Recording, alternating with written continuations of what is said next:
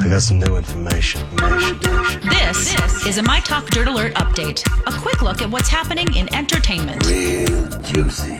On My Talk. My Talk. Tell me something good. After grabbing an Oscar nomination for his role in Minari, Steven Yeun has been cast uh, to star in the next film by Jordan Peele. Along with Yeun, Keke Palmer and Daniel Kaluuya will also star in the film. Nobody knows exactly what the film is going to be about.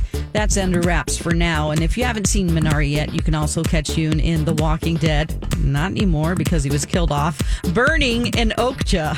When you think of Baskin Robbins, you probably don't think of spicy stuff. The ice cream chain is now introducing a new drink to its lineup, and it's spicy.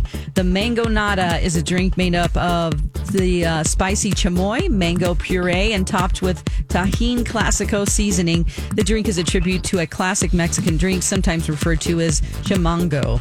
Eric Church, the country singer, is a big advocate for getting the COVID 19 vaccine and recently got the vaccine himself.